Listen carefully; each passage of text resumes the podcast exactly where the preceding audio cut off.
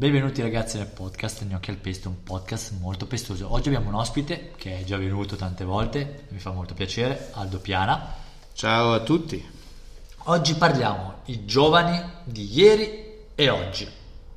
Questo è quello che vorremmo parlare oggi, perché io ho 21 anni e Aldo ne ha molti di più di me, molti di più di me. Non diciamo quanti, se no si spaventa. Allora, volevo chiederti, ma voi ragazzi nati all'inizio degli anni 60, come avete fatto a sopravvivere? Beh, hai detto bene. Sai, noi andavamo in moto, per esempio, senza casco, magari avevamo anche sotto il motore truccato, non esisteva l'ABS, ecco. Non esistevano nemmeno le cinture di sicurezza e in macchina non avevamo neppure gli airbag. I letti e le culle, pensate che erano dipinti con vernici tossiche a base di piombo. Bevavamo tutti i giorni da fontanelle luride anziché dalle bottigliette sterilizzate di minerale. Si giocava in strada dalla mattina alla sera, evitando naturalmente bus e camion. Ogni tanto ci si tagliava, ma non sapevamo che c'era l'antitetanica. Ci si rompeva un osso, si perdeva un dente, ma nessuno veniva in mente di fare denuncia. Ogni tanto anche il cane del vicino ti mordeva, ma non siamo diventati arrabbiati. Facevamo il bagno in mare, in mezzo, possiamo dire, a colombatteri fecali e catrame, ma l'unico rimedio che usavamo era la trielina per smacchiare la pelle nera.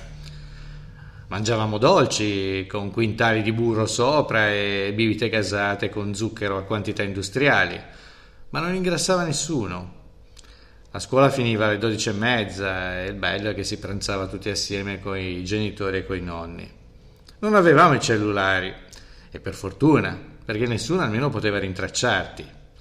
Non esisteva neanche la PlayStation e l'Xbox, ma avevamo comunque tanti amici per improvvisare giochi all'aria aperta. E ricordo anche che quando si facevano le squadre, i più scarsi erano sempre scelti per ultimi, ma questi non hanno mai subito traumi esistenziali. Insomma, cercavamo di dare un senso al futuro e non era cosa da poco. L'identità non era come oggi rarefatta e uniformata. Allora eravamo generazioni fortunate, dove ogni anno si aggiungeva qualcosa, direi anche in busta paga. Oggi invece si va di sottrazione, tutto è schedato, standardizzato, ingabbiato. Credo che ogni stagione ha la sua storia. Se vogliamo scriverla senza rimpiangere il passato, ma rendere migliore il presente e dare un senso al futuro, credo che dobbiamo veramente cominciare a restituire qualcosa di quello che ci è stato dato a noi, ma nel bene più che nel male. Ma perché i giovani oggi vivono più di notte che di giorno e tornano alle circa 4-6 del mattino praticamente? Beh, mi ha dato la risposta un mio alunno. Di giorno non mi cerca nessuno. Addirittura nessuno mi chiama più per nome, per cui se non sono interessante a nessuno preferisco vivere la notte, quando questo mondo praticamente non c'è, e perché in fondo percepisco l'insignificanza sociale, naturalmente sfondandomi a modo mio. In pratica i giovani si annullano da un mondo che non li ospita, non li coinvolge e che non prospetta nulla di buono. La vita così diventa inutile e vuota. È un po' questa la situazione che respiro oggi a scuola, dove intanto i libri scolastici assomigliano sempre più a super bignami di 500-600 pagine, ma una volta il bignami serviva solo per ripassare. Testi deboli, asettici. Poi se consideriamo come grandi lettori quel 42% di italiani sopra i 6 anni che leggono per motivi non propriamente scolastici ben 2 libri / 3 l'anno, e questi sono dati Istat del 2020, non possiamo certo dire che siamo nelle condizioni di vendere cultura al mondo esterno. Ma l'ignoranza si paga salata. In mancanza di futuro gli studenti non si impegnano più. E probabilmente noi insegnanti partecipiamo un po' a questa demotivazione generale. Un genitore credo forse riesce ad educare un figlio fino ai 10 anni, Dopo, tutti i consigli sono sempre disattesi, anche per un fatto, tra virgolette, dialogico, e l'unica cosa che ci resta da fare è la pazienza di ascoltare. Ma anche questa è merce rara. Ma la società è in grado di educare i nostri figli? E credo proprio di no, perché l'educazione prevede continua attenzione nel processo di crescita, e io questo faccio fatica a percepirlo ultimamente. Quante volte i regali che facciamo ai giovani sostituiscono relazioni mancate di dialogo e affetto? Ecco perché noi insegnanti abbiamo un ruolo ancora più importante da svolgere, perché è sempre più difficile far crescere un ragazzo dal punto di vista emotivo, intellettuale, comportamentale. L'apprendimento avviene su base emotiva. Quando creiamo un conflitto emotivo è combinato solo un bel disastro, e i giovani finiscono per non fidarsi più dell'adulto, e questa rottura è la causa di numerosi impianti dissociati, alienati e squilibrati che si fissano proprio nelle teste dei nostri ragazzi.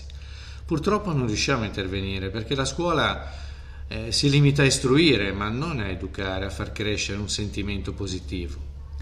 Ma alla scuola, quando uno fa atti di bullismo, come si comporta? Beh, generalmente espelle il bullo di turno, mentre in realtà dovrebbe prendersene ancora più cura.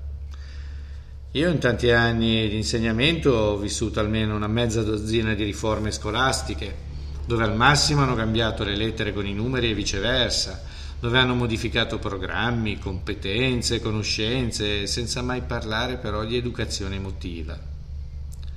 Ogni giorno nel nostro paese 2 giovani si suicidano perché stanno realmente male, ma non sanno di cosa soffrono. Faccio anche fatica a trovare queste notizie sulla stampa, che spesso invece si nutre, no? Di gossip ad effetto. Sembra quasi che è meglio non parlarne per non turbare l'opinione pubblica, cosa ne penserebbe se no? La scuola deve fare qualcosa di più che indurre i giovani a buttarsi via. La scuola deve comunicare, affascinare, per non gettare in noia e demotivazione 13 anni della tua vita. Poi non serve riempire le aule di lavagne luminose, dare i tablet ai ragazzi, sono solo gli insegnanti e non internet che fanno la sintesi di tutto l'apparato formativo. Piuttosto la scuola dovrebbe ricreare luoghi di socializzazione per combattere, che ne so, i locali dove l'unico valore che il mercato chiede sono curve e muscoli dei vari bulli e pupe. La cultura ci può aiutare per imparare il dolore, l'amore, la gioia, anche la noia, il piacere. La cultura è un enorme serbatoio per vivere emozioni. Concludo. Comunque sia, carissimi giovani, il futuro è nelle vostre mani. Se pensate che questa società sia scadente e di bassa qualità e che voi siete solamente la generazione che subisce l'effetto della collettività, dove intanto si muore sempre più tardi, dove i nonni hanno ancora il segno del comando, dove noi padri stiamo a guardare, dove i giovani restano tali quasi fino ai 40 anni, beh, allora è il caso di prenderlo in mano questo futuro, di farlo realmente vostro e scegliendo bene.